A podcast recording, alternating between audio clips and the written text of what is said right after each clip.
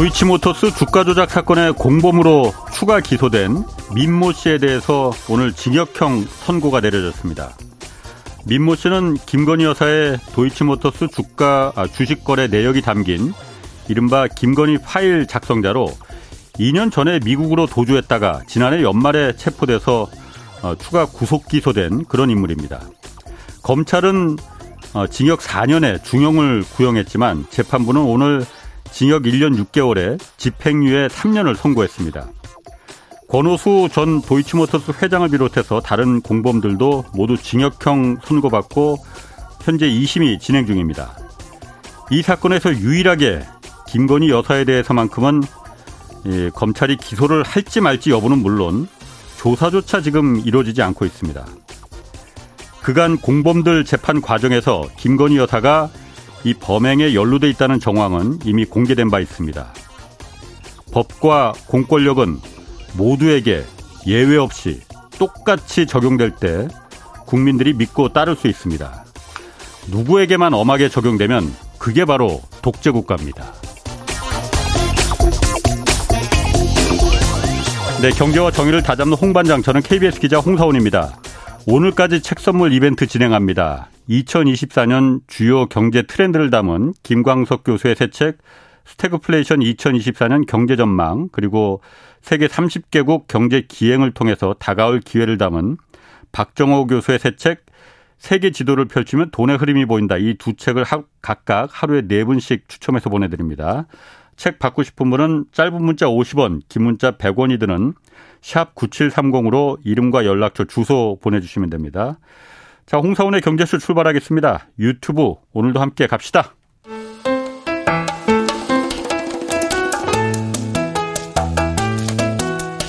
대한민국 최고의 경제 전문가만 모십니다. 어렵고 지루한 경제 프로그램은 거부합니다. 유익하고 재미있는 홍사운의 경제쇼. 네, 대한항공이 아시아나 항공 인수해서 합병한다 이렇게 이렇게 발표한 지 지금 3년이 지났습니다. 그런데 어, 아직까지도 지지부진한데 합병이 왜 쉽지 않은 건지 또 이걸 합병하려는 진짜 내막이 뭔지 오늘 좀 자세히 살펴보겠습니다.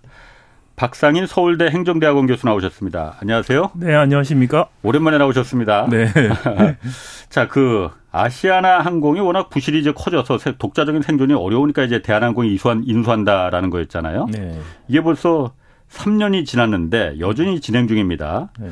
뭐, 이뭐 기업 간의 합병을 경제쇼에서, 경제쇼에서 이걸 왜 다루냐 하는데 이게 사실 숨은 내막이 좀 복잡하더라고요. 그렇죠. 알려, 잘 알려지지 않은, 네네. 네. 겉으로 드러나지 않은. 일단 먼저, 어, 이게 합병이 진행되지 않는 게 지금 어떤 문제가 있는 겁니까? 네, 이제 그보다 아. 어떻게 해서 이게 합병이 이루어지게 됐는지부터 조금 예. 설명을 드리자면은요. 음.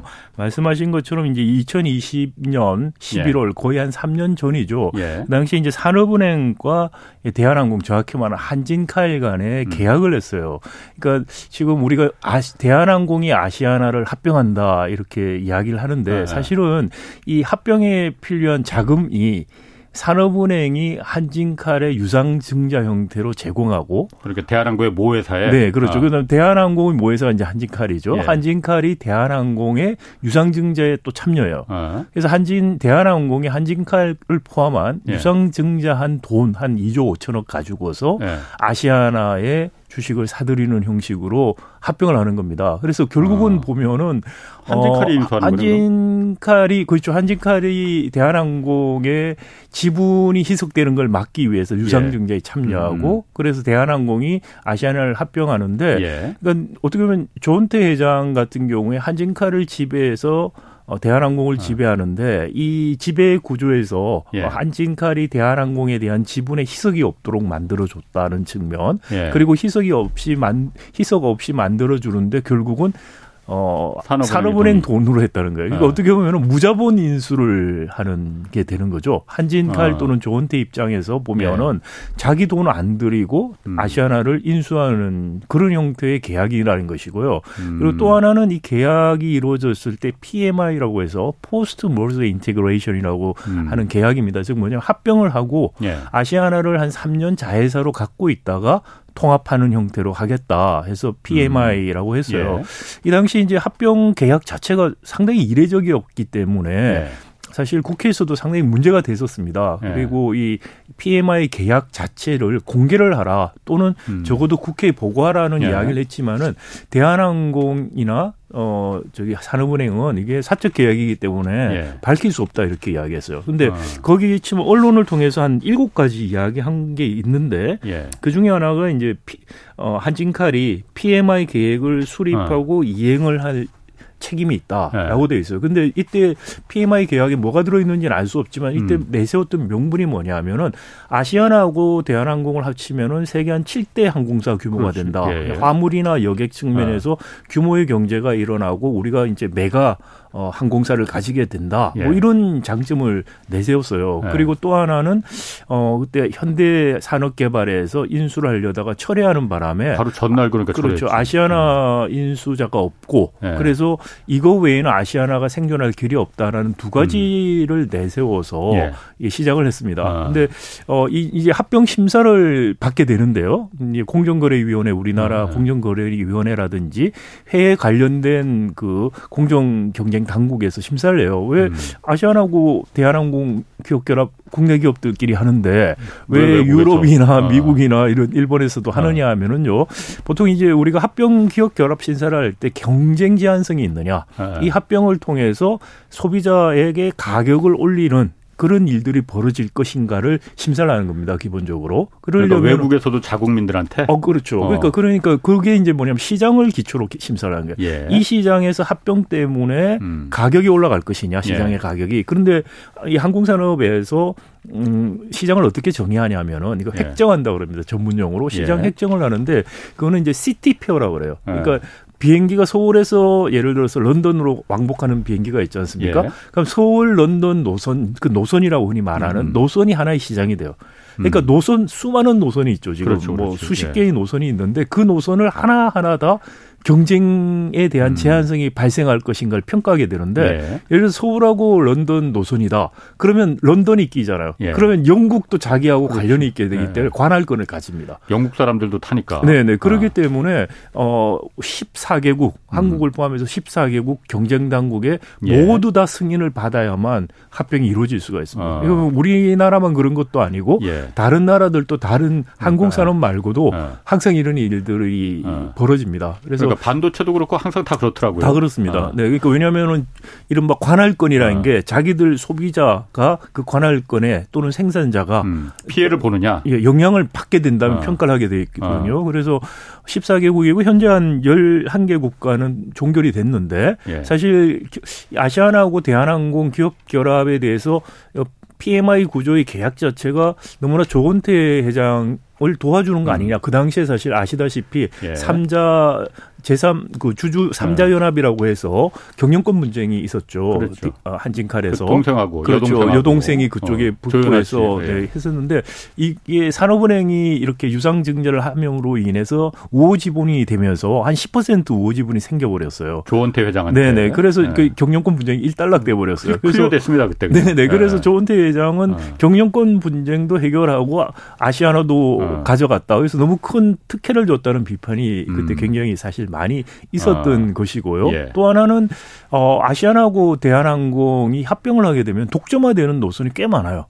음. 그렇게 되면은 이 경쟁 제한성 때문에 예. 사실상 이 합병이 승인받기 어려울 것이라는 전망이 많았습니다. 저도 아. 사실 이게 그 당시에 2020년, 21년 초에서 국회 국회의원실에서 토론회들이 계속 있었는데 제가 발제도 하고 계속 예. 토론도 했었는데 두 가지를 계속해서 지적을 한 바가 있어요. 그래서 음. 아마 유럽이나 미국 경쟁 당국에서 승인받기 쉽지 않을 것이다. 음. 그런 이야기를 했는데 뭐 대한항공이나 산업은 굉장히 장밋빛 전망을 내놓으면서 마치 어, 빨리 될 것 같이 이야기를 했고요. 그래서 늦어지는 승인이 음. 늦어지고 있는 거죠. 아, 그러니까 예를 들어서 우리가 일반 국민들이 피해를 볼 수 있는 거는 예를 들어서 미국 LA 공항에 LA 공항에 두 항공사가 다 취향하는지 모르겠지만 예를 들어서 네, 아시아나와 대한항공 네. 두 개가 있어서 경쟁으로 하면 좀 티켓값도 싸지고 그렇죠. 날짜도 그러니까 요일도 좀 이렇게 그 음. 그 고를 수 있고 그런데 네. 한 개만 두 개회사가 그렇죠. 합병이 돼서 하나 회사가 돼 버리면은 독점이 돼버린다. 독점이 되면서 가격이 올라갈 올라가고. 것이다. 어. 그게 이제 제일 경쟁 당국이 우려하는 것이고요. 네. 이게 항공산업의 기업 합병은 뭐 우리나라뿐만이 아니고 유럽이나 미국에서 많이 있습니다. 그렇기 예. 때문에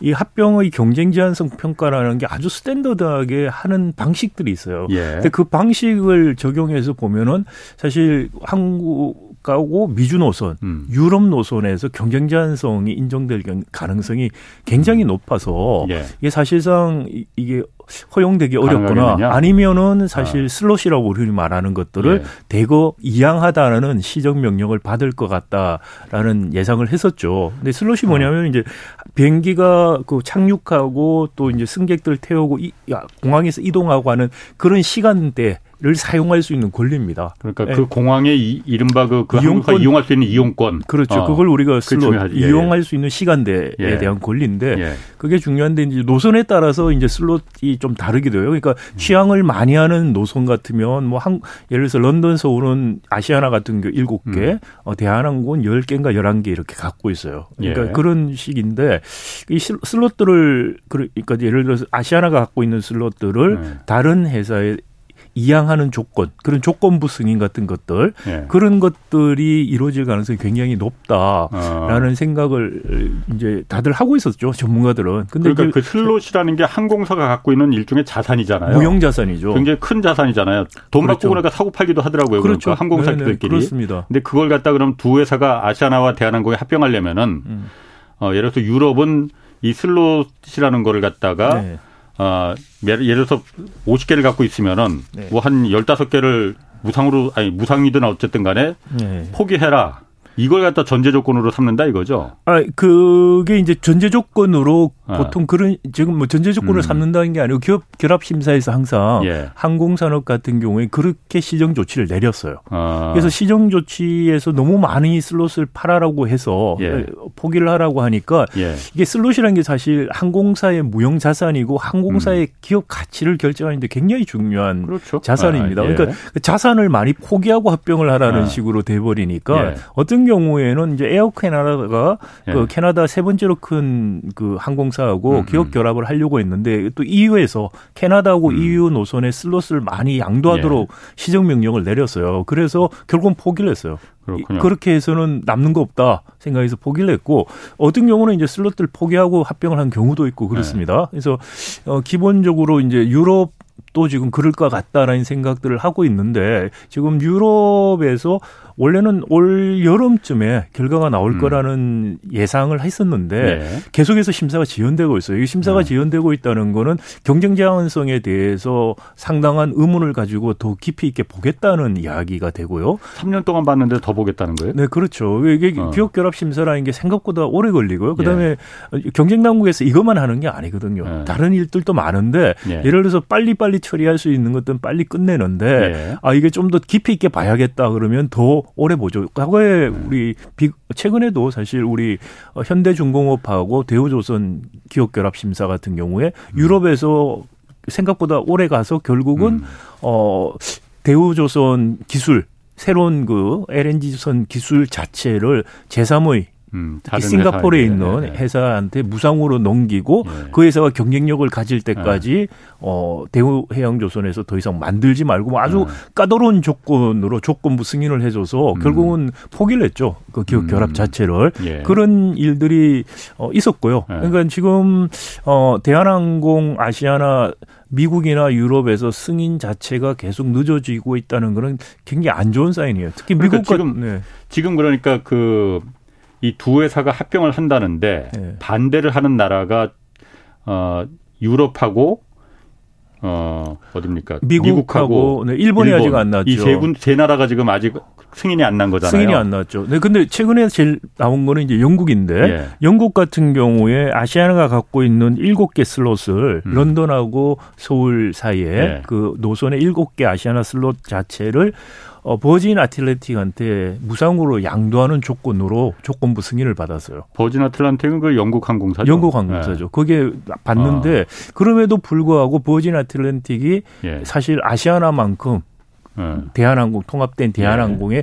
어, 경쟁 압력을 줄 수 있을지에 대해서는 지켜보겠다라는 음. 유보적인 태도를 취했고요. 그럼 유럽은 그렇다 치더라도 미국하고 일본도 그럼 그런 조건을 뭐 이렇게 앞으로 상의해야 돼. 그런 자산을 갖다 그러니까 주면서 대신 네. 우리 합병을 허락해달라 이렇게 해야 되는 거 아니에요? 그렇죠. 그런 식으로 이제 계속 이야기를 지금 네. 한국과 하고 있는 것일 거고요. 예. 대한항공 쪽에서 할 것 같은데, 예. 어, 일본은 사실 그다지 뭐 어, 미국이나 유럽만큼 심각하지는 않아요. 일본은 아. 아마 좀 미국, 유럽 눈치 보고 지금 가는 것 같은데 예. 사실 미국하고 유럽이 제일 어떻게 보면 수익성이 높은 노선이거든요. 예. 그리고 이게 가장 지금 경쟁 제한성이 우려가 되는 예. 노선들이에요. 그래서 예.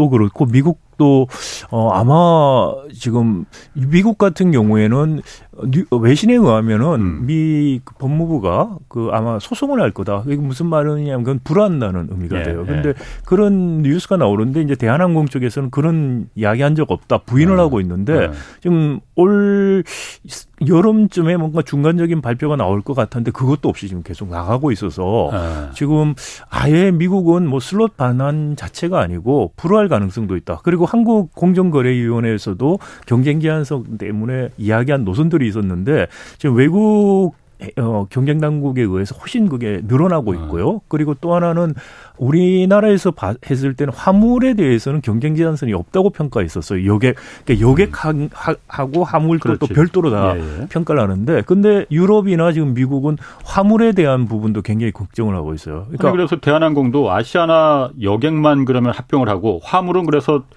매각하겠다. 그런 조건도 제시했잖아요. 그렇죠. 그러니까 그런 아. 거를 이제 저 유럽 경쟁 당국에 가서 자꾸 이야기를 하는 아. 거죠. 이런 이런 식으로 해주면 해주겠니? 아. 뭐 이런 식으로 자꾸 찔러보는 아. 건데 문제는 이제 어려, 어렵다 이거죠. 어, 그런데 그게 이제 뭐 한편으로는 네. 막 말씀드린 것처럼 런던하고 어 서울 네. 슬롯 아시아나 일곱 개 그 굉장히 무형 가치 높은 거를 그러니까, 아. 그냥 포진 애틀레한테 무상으로 넘겨줘 버리면은 이제 국부 유출 논쟁이 우리가 생기는 거죠. 예. 어, 아시아나라는 한국 기업이 갖고 있는 무형의 자산을 외국계 기업에게 음. 넘겨주는 물론 이제 영국 경쟁 당국이 그걸 원하는 게 아니고 경쟁할 수 있는 누군가가 있어야 음. 된다는 것 때문에 넘겨주는 거긴 하는 겁니다. 예. 근데 그럼에도 불구하고 우리 입장에서 보면 이제 국부 유출이 어. 되는 거죠. 이제 그런 문제들이 불거지니까 최근에 이제 대한항공에서 예. 이야기하는 거는 국내 LCC한테 넘기겠다는 거예요. 화물 부분도 저가 항공사한테. 예. 어, 화물 부분도 팔고 예. 아시아나 예. 화물 부분 팔고 그다음에 예. 아시아나 이제 앞으로 슬롯 문제. 유럽은 지금 한 네 개 노선 프랑크푸르트, 파리, 로마, 바르셀로나에서 네 개 노선에서 슬롯 슬롯 숫자로 아시아나가 갖고 있는 슬롯 숫자로 따지면 한 거의 30개 가까이 돼요. 네, 네 훨씬 런던보다 큽니다. 음. 근데 이것도 이제 어, 그때 영국 같은 경우에 버진 아틀란틱에 음. 넘기는 것 때문에 국부 유출 국내 비판을 받으니 음. LCC 국내 LCC에 넘기겠다 그러는데 근데 이 조건을 유럽 경쟁 당국에서 심각하게 좀 받아들일 거라고 생각이 안 됩니다. 국내 LCC가 음. 지금 그렇게 장거리 운항 노선을 해본 경험도 없는데 슬롯만 받아서 경쟁력 있게 운항할 수 있다. 그다음 화물 여유도 없을 것 같은데 저가 뭐 항공사들이 그렇죠. 그러니까 네. 국내 여론의 눈치를 보고 아. 그런 이야기를 하는데 그걸 정말 어, 유럽 경쟁 당국에 제시하면은 유럽 경쟁 당국이 그 음. 진정성 있게 받아들일 건가라는 생각이 들어요. 그러면 대한항공 같은 경우에는 아시아나 항공을 인수하면서 인수하는 조건으로다 그렇게 슬롯도 이제 그냥 거저 주고 그 큰 자산인데 항공사로 봤을 때는 네. 그리고 화물 사업도 그러면 그 매각 포기한다고 하고 그러면은 득이 별로 없을 것 같은데 네. 이걸 인수하려는 진짜 목적은 그런 거 경영권 방어 때문에 그런 그래서 지금 거예요? 합리적으로 생각하면 이 정도 되면은 네. 에어 캐나다가 그 3위 항공사하고 기업 결합하려다가 네. 유럽에서 어 캐나다하고 유럽 사이에 네. 노선 슬롯을 반납하라고 하는 것 때문에 그거 정도 무형의 자산 잃고 할 가치가 없다고 선언을 한 것보다 훨씬 심각한 상태예요 지금. 예. 그래서 합리적으로 생각하면은 네. 대한항공에서도 이 정도 조건으로 오면은 할 필요성을 못 느끼는 게 합리적이에요. 왜냐하면은 네. 아시아나를 지금 인수하고 있지 않습니까? 예. 아시아나가 지금 부채가 굉장히 많죠. 한 12조인가 아마 있는 걸로 예. 알고 있는데 그 부채는 다 안고 음. 아시아나에서 정말 가치가 있는 무형의 자산들은 다 포기하는 거예요. 음. 그 대한항공도 부실화될 가능성이 커요. 이렇게 인수가 사실 이루어지게 되면. 예. 근데 그러면 대한항공도 얻는 것도 없고 아시아나는 거의 공중 분해가 돼요. 그러니까 처음에 PMI 계약서에서 세계 7대 어쩌고 음. 저쩌고 이렇게 말한 건 아시아나하고 대한항공 합병해 가지고 아시아나의 뭐 인력 조정이나 음. 또는 운항수 조정이 없다고 이야기를 했을 때 이야기예요. 예. 근데 근데 그 지금 그 계약 자체가 지켜질 수 없는 상황이기도 해요. 그러니까 대한 사실 그래서 이 계약이 지켜질 수 없는 상황이면은 산업은행이 계약 파기를 해도 저는 될 거라고 생각하는데 아. 지금 산업은행도 그렇고 대한항공 도 여전히 계약 내용에 대해서 전혀 공개를 하지 않고 있어요. 그럼 산업은행이 지금 이 그 대한항공 그 대한항공 조원태 회장이에요. 조원태 네. 회장이 이 합병을 어, 추진하는 이유는 손해가 있을 가능성도 있는데 추진하는 이유는 한진칼에 산업은행이 8천억을 투자했으니 네. 그리고 한 그 산업은행이 그 투자한 만큼 지분을 좋은 퇴장에 지지하는 거로 했으니 네. 그 부분을 유지하기 위해서 아시아나를 인수하는 그 조건인데 그럼 산업은행 같은 경우에 산업은행도 어쨌든 이 상황을 다 보고 있을 거 아니에요. 잘 알고 있을 거 아니에요. 그렇죠. 네. 이게 득보다 실이 더 있을 수도 있다는 부분을 산업은행 그럼 이걸 왜 지켜만 보고 있습니까? 그러니까 산업은행 입장에서는 어. 그 아주 은행 입장만 생각을 하자면은요. 예. 지금 아시아 그 대한항공이 한 8천억을 낸 거는 음. 일단 지분은 갖고 있으니까 예. 한진칼에 아. 투자한 거는 지분을 받은 거고요. 예. 그다음에 이제 대한항공이 아, 아시아나 갖고 있는 부채가 한 12조예요. 예, 예. 그러니까 이걸 처리하는 방식이 아, 되는 거예요. 그러니까 이걸 되니까? 넘겨버리면은 아. 산업은행 입장에서는 아. 좀 손을 씻는 거죠. 예. 그리고 이제 영구채로 산업은행이 아시아나에 한 1조 1,550억 정도 이미 집어넣은 게 있어요. 근데 음. 그거를 뭐 회복을 하는 거는 그 아시아나 항공을 대한항공이 인수하면서 한 2조 5천억 내놓는 돈 가지고서 예. 그래서 이제 어느 정도 회복이 할 수도 음. 있죠. 그러니까 산업은행 입장에서만 음. 생각을 하자면은 아. 자기들이 골치 아픈 회사를 떠넘긴다는 차원에서 이게 하고 싶어 할 수 있는 요인이 있어요. 근데 아, 산업은행이 아, 뭐 일반 상업은행이 아니고 예. 국가 에서 사실상 소유하고 있는 예. 정부 정책 금융 기관이기 때문에 예. 그런 식으로 판단해서는 안 되죠. 이거는 어. 금융 우리 항공 산업의 생존 예. 또는 항 그리고 항공 소비자들의 편익 예. 이런 것들을 다 고려해서 의사 결정을 해야 되는 것이지 음. 그게 산업은행이 존재하는 이유지 이런 상업은행처럼 자기들 예. 이익만 따지면 이건 뭐 산업은행이 존재할 이유가 없어지는 거예요. 그 다음에 네.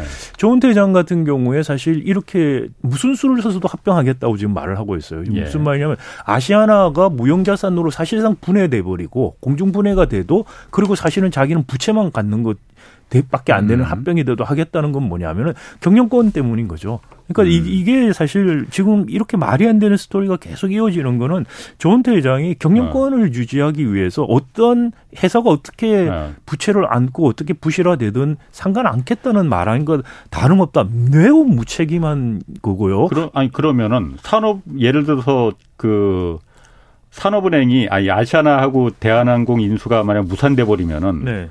조은태 회장이 경영권을 방어할 수 없게 돼 버립니까? 왜 그런 거죠? 경영권 문장에 다시 들어가죠. 저 그 당시에 2020년 당시에도 어.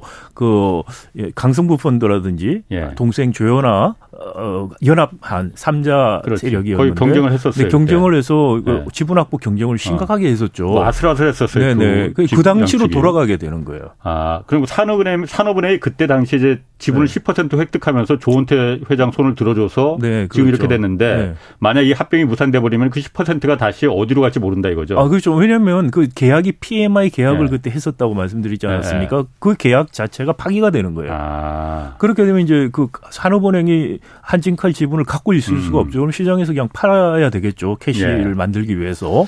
그런 과정에서 경영권 분쟁이 다시 어. 벌어질 수 있기 때문에 조은태 회장 같은 경우에는 자기 경영권을 위해서 회사가 어떻게 되든 음. 지금 아랑곳하지 않겠다는 이야기밖에 아닌 걸로 들립니다. 제, 제가, 제 입장에서는.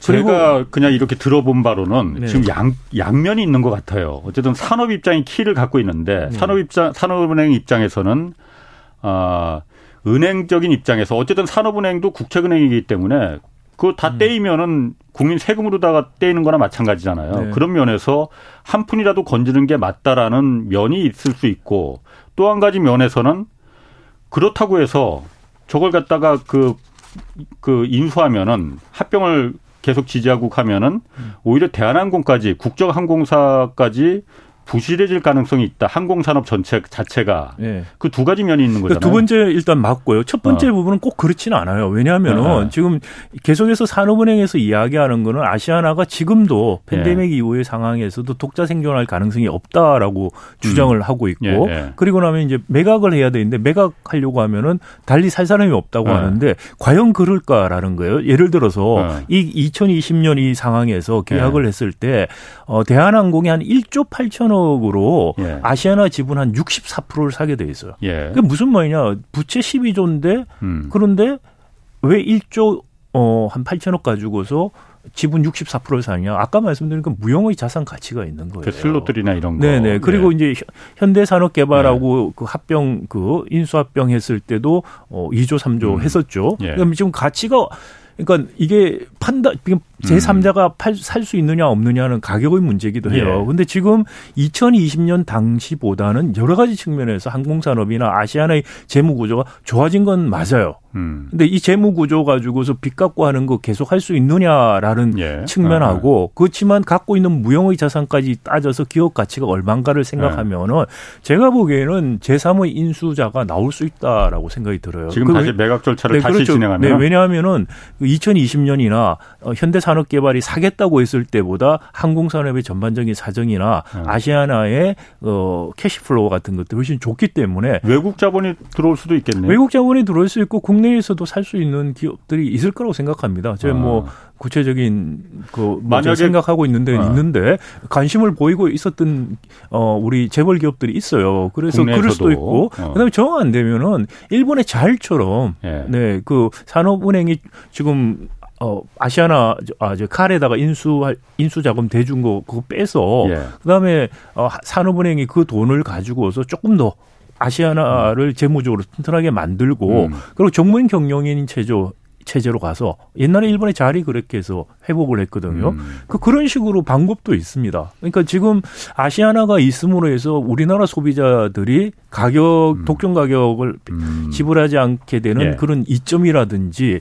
지금 인수합병이 이대로 간다면은 슬롯이라는 많은 자산들을 유출이 되는 정말 국부 아, 아. 유출들이 생기는 그런 문제라든지 이런 것들 종합적으로 판단을 해보면은 산업은행이 지금 다시 매각 절차를 이제 진행하는 게 네, 맞다라고 이, 이, 그리, 네 그렇습니다. 그리고 PMI 계획이 어떻게 돼 있는지 모르지만 네. 거기서 이야기했던 상황들하고 좀 많이 바뀌었어요. 그러니까 네. 왜냐하면 아, 지금 이렇게 슬롯을 이렇게 많이 네. 팔고 그리고 아시아나 이렇게 되면 대규모 그뭐 인원들을 사태가 날수 네, 있죠. 네, 대고 어. 해량을 어. 할 겁니다. 물론 대한항공 그 해고 안 시키겠다고 뭐 그런 것들을 지킬 수가 없어요. 사실. 자 그러면은 그러면은 만약에 아시아나 항공을 갖다 워낙 큰 항공사니까 둘 다. 그런데 아시아나 항공을 다시 매각 절차를 다시 진행한다.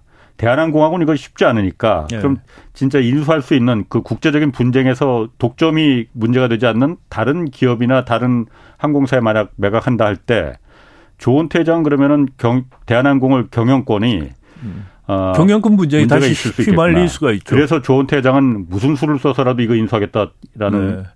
입장인 그런 거고. 이야기가 아닌가 네. 싶습니다. 그렇군요. 자 그러면은 합리적인 대안은 그 박 교수님 생각에는 네. 이게 다시 재매각 재매각으로 내놔야 돼. 살 사람이 있을 거다. 그렇죠. 지금 PMI 독자 생존할 가능성은 없어요. 아, 그 독자 생존이라는 게 여기 산업은행이 네. 아, 아, 한진칼에다가 그 뒀던 한 8천억 정도를 예. 오히려 아시아나 재무 건전성을 위해서 주면서 예. 주식을 더 확보를 하는 거죠. 그리고 예. 전문 경영인 체제로 가서 음. 경영을 음. 정상화시키는 방식 그게 이제 독자 생존의 길이고요. 예. 그리고 어 아니면 이제 매각을 하는 거죠. 그래서 그럼 뭐그 궁금한데 산업은행은 네. 아시아나가 이제 코로나 때 그렇게 타격을 받았지만 지금은 이제 상황이 좋아졌으니 그렇죠. 이거 다시 매각 진행하면은 그렇게 말씀하신 대로 슬롯 같은 그 국부 유출을 없이도 네. 어 산업은행에 돈도 회수할 수 있고 그러면 일거양득인데 왜 산업은행 그걸 생각을 안 합니까 그러면? 저도 그게 궁금해요. 아. 이게 왜냐하면은 이게 어, 사실 그거네. 아시아나 대한항공이 딜이라는 게 문재인 예. 정부 때 한 거거든요. 예. 지금 윤석열 정부가 문재인 정부에 조그만 꼬투리 꼬투리 잡을 거 있으면 다 털고 있는데 예. 지금 이것도 사실 털려면 털 수 있는 생각만 하면 그런 예. 상황인데 오히려 계속해서 같은 정책을 유지를 하고 있어요. 그러니까 아. 상식적으로 합리적으로 안 돼요. 그래서 보면 뭐냐면 재벌 앞에는 똑같다는 거예요. 음. 재벌 앞에는 아. 윤석열 정부, 문재인 정부가 다르지 않다는 걸 보여주는 그러게. 거예요. 아시아나 그러니까 재무 상황이 지금 위협 그 부채가 워낙 많고 재무 네. 상황이 어느 정도로 호조됐는지 그리고 이게 여기가 다시 경쟁력을 갖고 있었는지 그거는 제가 모르겠습니다. 그런데 박 교수님 말씀대로 아시아나항공이 이제 좀 상황이 나아져서 메가카 그 메이 그 사겠다는 기업이나 다른 외국 자 외국 자본이 외국 자본에 팔아도 상 그렇죠. 문제 없는 거잖아요. 네. 그렇다 하면은 그 부분도 생각할 수 있는데 왜 그 부분은 생각하지 않느냐 산업은행이 키를 갖고 있는 산업은행이 이게 그러니까 지켜봐야 될 문제로군요. 그렇죠. 그래서 산업은행이 합리적인 음. 대답을 못 주니 지금 네. 이야기하는 게 아시아나가 독자 생존 가능성이 없다는 음. 이야기를 자꾸 하고 있어요. 그런데 말씀드린 것처럼 네. 산업 아시아나 2020년에 음. 대한항공이 아시아나 인수할 때 냈던 돈을 생각해 보거나 네. 현대산업개발이 인수하려고 했을 때 그때 생각했던 돈 음. 생각하면은 지금 하고 그 당시를 비교할 때 지금이 예. 훨씬 더 좋은 상황이라는 거예요. 그러니까 매각을 하거나 또 예. 독자 생산이 그 불가능하다고 판단하는 것은 예. 어 상당히 합리적이지 않고요. 예. 이야기하는 게 보면 유가 문제, 뭐 환율 문제인데 예. 그거는 굉장히 변동성이 높아요. 예. 그걸 가지고서 음. 지금 계속 갈 거라는 식으로 이야기하면서 장기적인 기업의 생존 음. 문제를 이야기한다는 것도 매우 합리적이지 않고 음. 너무나 의문스러워요. 저는 이해를 할 수가 없는데 그 이해할 수 없는데 이해하려고 노력을 하다 보니 하나는 재벌 앞에서는 똑같구나. 음. 네, 라는 생각밖에 안 듭니다. 아까 그 아시아나 갖고 있는 그 자산 중에 여러 개가 있지만 뭐 화물 그, 음. 그 사업권도 있고 네. 아까 그 슬롯이라고 말했잖아요. 그 슬롯이라는 네. 게 외국 항공사에 정기적으로 이 아시아나 비행기가 뜨고 내릴 그 네, 이용권 네, 그걸 갖다 얼마나 확보하느냐 그래야만이 그야말로 정기권도 되고 이렇게 사람들이 그렇죠. 그 내가 예약을 할 수 있으니까. 그렇죠. 이게 한 가격이 어느 정도나 돼요? 아, 그거는 뭐 다 다르죠. 그러니까 아. 같은 슬롯이라고 해도 아. 예를 들어서 시간대가 언제냐. 아. 같은 공항을 쓰는데 시간대에 언제 슬롯을 갖고 있냐에 따라서도 아. 가치가 다 달라요.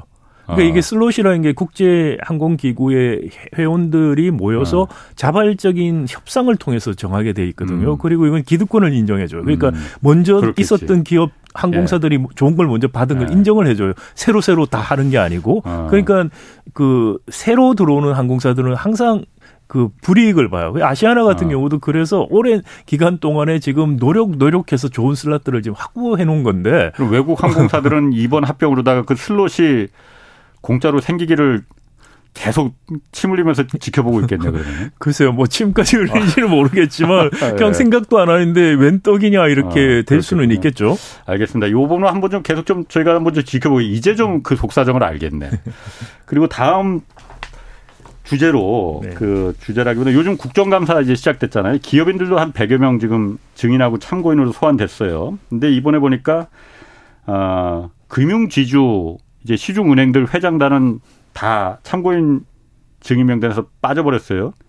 뭐 다 해외 출장 네. 갔더라고요 보니까 요 시기에 맞춰 네. 뭐 일이 있어서 간 거겠죠. 그런데 일을 만들어서 갔을 거라고 생각이 되죠. 근데 제가 왜 이걸 보냐면은 요즘 정부하고 시중은행들 간에 서로 가계부채가 누가 이걸 이렇게 폭증시킨 책임이 누구한테 있느냐 보고 서로 미루고 있잖아요.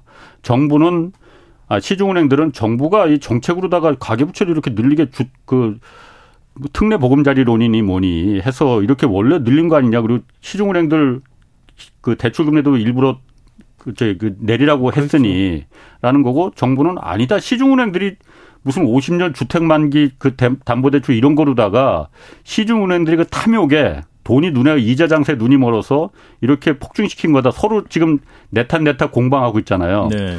이번 국정감사에서 좀 그런 부분을 좀 사실 뭐 누구 진짜 문제인 거지 이렇게 된 결과가 네. 좀 사실관계가 밝혀졌었어야 될 것 같은데. 네.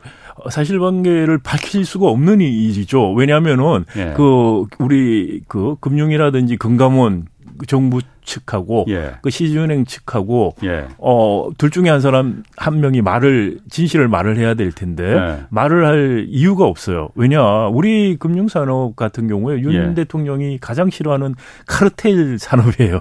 예. 그러니까 관료와 예. 금융 간에 음. 은행 간에 특히 금융 지주 간에 카르텔이라는 건 뭐 사실 너무나 명백하죠. 왜? 예. 주요 금융 지주의 회장들이 누굽니까? 아, 전직 아, 관료 출신들이에요. 예. 그 후배들하고 같이 지금 손 예. 맞춰서 일을 하고 있는데 예. 은행들이 자기들 마음대로 했, 했었다. 그건 상식적으로 말이 안 되는 소리예요. 만약에 네. 은행 그 지주 회장들이 국감 출석 안 하고 그렇게 출장 가면 한번 두고 보자. 네. 금융위원회나 금감원에서 그런 식으로 이야기를 했다. 음. 시그널을 줬다. 예. 출장 안 가죠. 아. 아 그리고 이게 이제 국감이 있으면은 지금 국감 증인 피하기 위해서 예. 국감 때면은 출장을 만들어서 나가요. 예. 금융기관뿐만이 아니고 이번 국감에 좀 부를 것 같다 그러면은 음.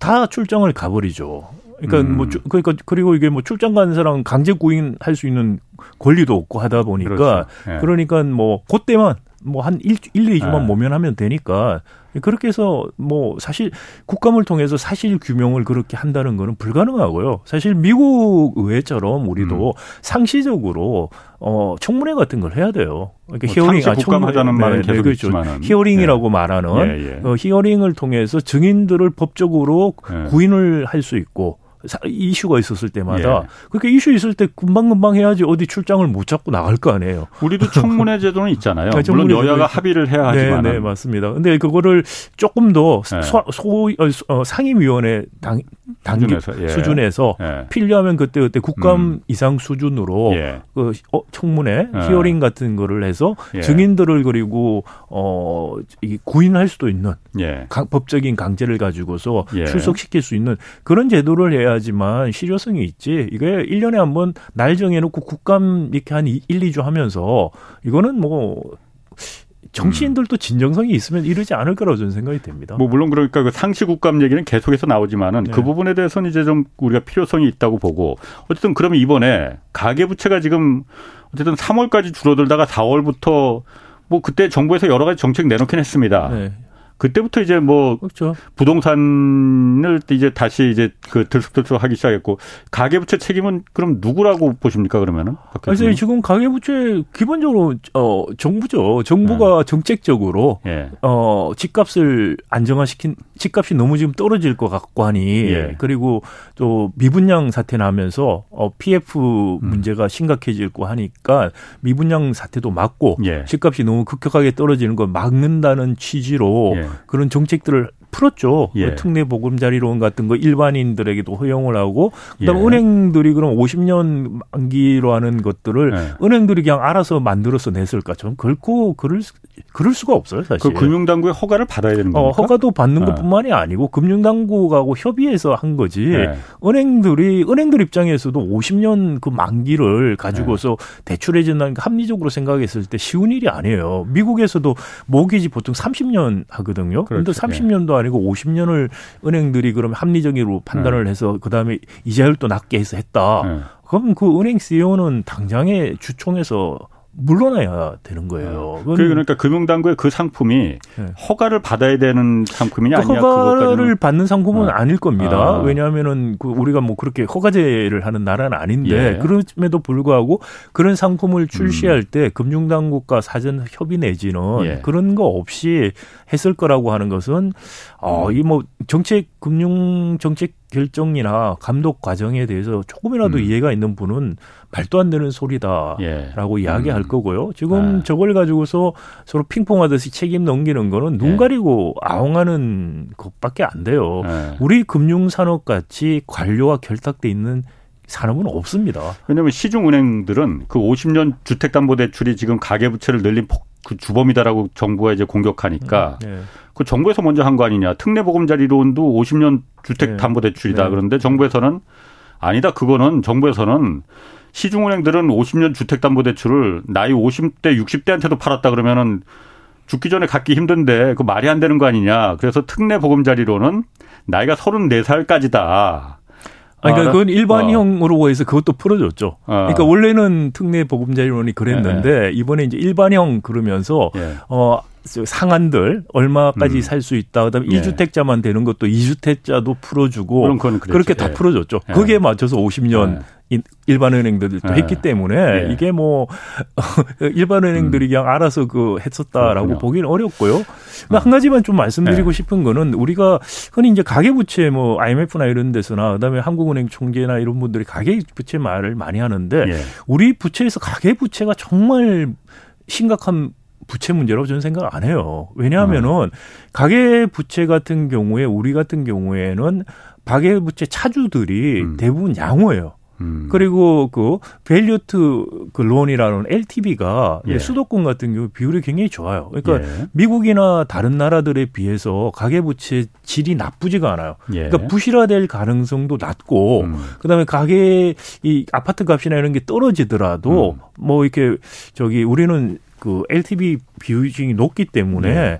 그래서 어 상당히 이 범퍼가 많아요. 음. 근데 오히려 정말 부채 심각한 부채 문제는 중소상공인들 예. 부채 문제 예. 예. 같은 거. 예. 그다음에 이제 PF 대출 지금 예. 문제 이런 것들이 사실 더 심각한 예. 문제고요. 그러니까 예. 이자율이 올라갔을 때 가계 부채 때문에 경제가 위기가 올 정도로 어려워지고 물론 예. 이제 소비 수준이 줄어질 거라든지는 우려할 수 있지만 그것보다는 예. 오히려 어 부동산 PF 쪽이라든지 예. 또는 어 중소상인 대출 음. 이런 쪽에 그런 쪽이 훨씬 더 취약해요 지금. 음. 그래서 그런 부분들을 예. 취약한 부분들에 대한 대책들을 지금 세우는 게 더 필요하고 그런 대책들에 대해서 자신이 없다 보니까 그리고 이제 그 이 좀 한계 상황에 있는 기업들이나 소상공인들이 이자 소득 이자 올라가면 음. 못 버틸 것 같다는 것 때문에 계속해서 사실 이자율 조정을 못 하고 있죠. 미국이 금리를 올려도 기준금리 네, 기준금리 한국은행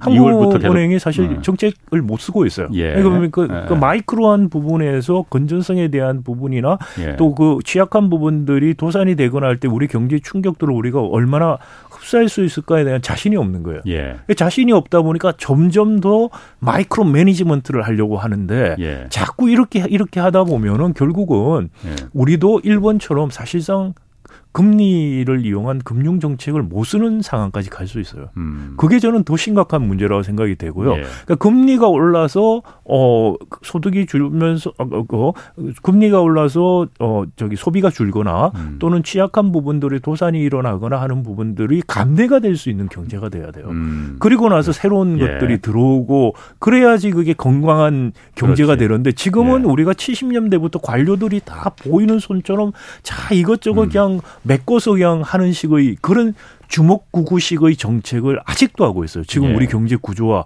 규모에서 예. 지속 가능하지 않다. 이런 예. 측면에서 좀 정책적인 전환이 필요한데 문제는 예. 지금 어 용산에 있는 분들 다 해서 거기에 잔뼈가 음. 굵고 거기에 브레인워시가 돼 있고 그래야 된다고 예. 믿는 분들이 윤석열 정부의 고위직들을 음. 다 차지하고 있기 때문에 그리고 그런 분들이 또 금융 지주에 다 가 있어요. 예. 그러니까 참 바뀌기가 쉽지가 음. 않다. 정말 걱정이 네. 된다는 생각이 듭니다. 그 아까 말씀하셨듯이 이제 그 사실 가계 부채는 뭐 LTV나 뭐 이런 게 담보가 워낙 확실하니까 은행들이 그 부실까지 이제 직접적으로 집값이 내려간다고 해서 은행이 부실로 연결될 수는 없으니까 상대적으로는 안전하다. 다만 이제 부동산 PF나 자영업자 이제 중소상공인 대출은 좀 별개로 하더라도 부동산 PF 문제나 이런 부분들이 그리고 이제 중소기업들 어, 예. 지금 한계 기업들 굉장히 많거든요. 예. 그런 부분들이 굉장히 예. 사실 문제예요. 그러니까 예. 사실 거기에 대해서 우리가 사실 포커스를 맞추고 또 이야기를 해야 되는데 예. 그러니까 거시적인 지표만 외국의 IMF나 이런 데서 한국 거시 지표만 예. 보거든요. 그러다 보니까 부채 비율이 높네. 어 그러니까 가계 비초가 높네. 그런 것만 보고 자꾸 이야기를 하는데 근데 국내 전문가들도 어, 그러니까 외국에서 음. 거시지표만 보는 사람들 말 듣고는 음, 음. 그걸 앵무새처럼 계속 이야기를 하고 있는데 그러니까 한국 경제나 정말 문제에 대해서 깊이 있게 생각하고 음. 고민을 하고 있는 분들인가. 그러니까 제가 이걸 좀그 저 물어보고 싶습니다. 이번에 그 국감에서 김주영 금융위원장이 그 특례 보금자리론이 가계부채를 정책적으로 다 정부가 행정부가 가계부채를 늘린 그 주범 아니냐라고 추궁했을 때 김주영 금융위원장이 그 얘기는 했거든요. 일부 인정하지만은 어 청년층이나 서민들이 싼 이자로 집을 마련할 수 있는 기회를 줘야 한다. 그 특례 보금자리는 그 역할을 했다라는 얘기를 했거든요. 사실 그런데 제가 뭐 그냥 상식적으로 생각했을 때 집값이 한창 이제 다시 그것 때문에 특례보금자리론 때문에 집값이 올라갔잖아요. 한껏 올라간 집을 갖다가 싼 이자로 사게 해주는 게 정부가 할 일인지 아니면 청년들과 서민들이 살 수 있게끔 집값이 낮아지는 걸 맞는 어떤 게 맞는 건지. 특례보금자리 론 때문에가 아니고 예. 사실 올 초에 4월 달인가요? 그때 예. 특례보금자리 일반형이라는 것 때문에 그런 거예요. 예. 그러니까 원래 취지하고 다르게 일반형이라는 음. 이름으로 사실 그것 통해서 지금 보면은 집값이 양극화가 훨씬 심해지고 있죠. 예. 예. 그러니까 노른 자리에 해당하는 집값들은 아. 많이 뛰고 예. 그렇지 않은 데는 떨어지거나 오르지 않아요. 예. 그러니까 집값 양극화만 심화시키는 예. 결과를 낳았고요. 예. 그리고 청년들 그 특례 보금자리론 정말 받아야 되는 사람들 음. 그 펀드가 지금 따로 떨어져 가지고 지금 한 8월까지 다 소진돼 버렸어. 일반형 그렇죠. 쓰고 하는 바람에. 그렇죠. 예. 그래서 더 늘려서 하겠다고 하는데, 그러니까 지금 뭐 문제가 늘리겠다는 건 아직 정하지는 않, 결정되지는 않았고. 아, 네. 그러니까 예. 그 이제 그 원래 40조 원 네네 네, 네. 특례 보금자리론 예. 원래 취지에 맞는 사람들이 예, 예. 더 신청하면은 거기는 늘려서라도 아. 하겠다는 이야기는 했었죠. 그런데 일반형은 이제 끊은 그만하겠다. 아, 그렇죠. 이제 다 썼으니까 돈을 그 그만하겠다고 했는데, 그러니까 일반 일반형 에 대한 문제를 제기하는 거를 가지고서 네. 특례 보금자리론 일반 그 음. 일반형 아닌 원래의 특례 보금자리론 가지고 대답한 건 전형적인 음. 물타기식의 답변이고 그건 뭐 A를 물었는데 음. B를 답한 거예요. 그 그거를 엉뚱한 대답을 하는 것을 가만히 음. 듣고 있는 국회의원들도 한심하신 거죠. 그러니까 그 특례 보금자리론 어쨌든 그것 때문에 일반형 때문에 떨어 그때 이제 떨어지던 집값이 다시 반등이 이제 그때부터 이제 시작이 그렇죠. 된 두, 거잖아요. 두 번째 이제 그것도 자, 있고 또 하나는 또 하나는 집값이 어. 지금 어. 또 하나는 지금 생각하는 게 일반적으로 집을 살려고 하시는 어. 분들이 뭐냐면 지금 공급이 굉장히 줄고 있어요. 예. 그러니까 지, 인허가 그, 뭐그 그, 아, 그 PF 그렇죠. 그 PF 문제들이 예. 계속 있고 하다 보니까 그러니까 거기 이제 이자율도 올라가고 음. 대출 같은 거 굉장히 꺼려하게 되고 은행들이나 예. 저축은행이나 이런 데서 그러다 보니까 그러니까 지금 그 분양 앞으로 될 물건들이 네. 작아지니까 공급 쪽이 줄어드니까 사람들이 집값이 오를 거라는 기대를 음. 갖고 거기에다가 돈을 줄 테니까 사라라는 예. 식으로 하니까 이주택자들도 사라고 하니까 투기적으로도 사는 음. 사람들이 나오고 이주택자에 대한 세금도 다 음. 깎아주고 있죠. 예. 그러니까 특히 돈 될 것 같다고 생각되는 음. 노란자 집들만 올라가는 거예요. 음. 예, 그게 이제 첫 번째고 그다음에 두 번째 저기 생각을 해볼 수 있는 거는 이자율을 지금 인위적으로 우리가 콱콱 누르고 있는 편인데 예. 많은 사람들이 또 시장에서 생각하기로 이게 지금 이자율이 될 낮을 수가 있다라는 생각을 한 거예요. 제일 그렇죠. 왜냐 어. 인위적으로 눌러놓은 거 이거 언제까지 누를 수 있을까라는 생각을 하다 보면 그러면 음. 이자율 지금 낮다고 생각하는 타임에 공급은 낮아져 음. 별로 안 돼서 음. 집값이 음. 올라갈 거라고 생각하고 돈은 빌려주겠다. 음. 그러니까 지금 음. 집값이 올라가고 그다음 대출들이 그렇죠. 늘어나는 결과가 됐다라는 네. 생각이 듭니다. 뭐 이미 그래서 이자율은 시장 이자율은 정부가 암만 기준금리 동결하고 하더라도 이미 뭐 주택담보대출 네. 상단은 지금 8% 7% 넘어서 그렇죠. 8%까지 네, 올라가고 있잖아요. 네. 이 부분을 이제 차주들이 빌린 사람들이 네. 어, 갚을 능력이 되겠느냐. 네. 예전에 비해서 지금 두 배, 세 배가 높아지는데 이자 낼 원리금 상환이 이 부분이 좀 걱정이 되긴 하는데. 어, 걱정이 되죠. 근데 문제가 자꾸 정부가 네. 이렇게 계속해서 너무나 개입을 하면서. 근데 그 제가 시간이 없어 갖고 네. 정부가 그렇게 하는 거는 집값이 올라가야만이 그 네. 뒤에 있는 부동산 PF 부실 문제도 해결될 거 아니냐 이거잖아요. 그렇죠.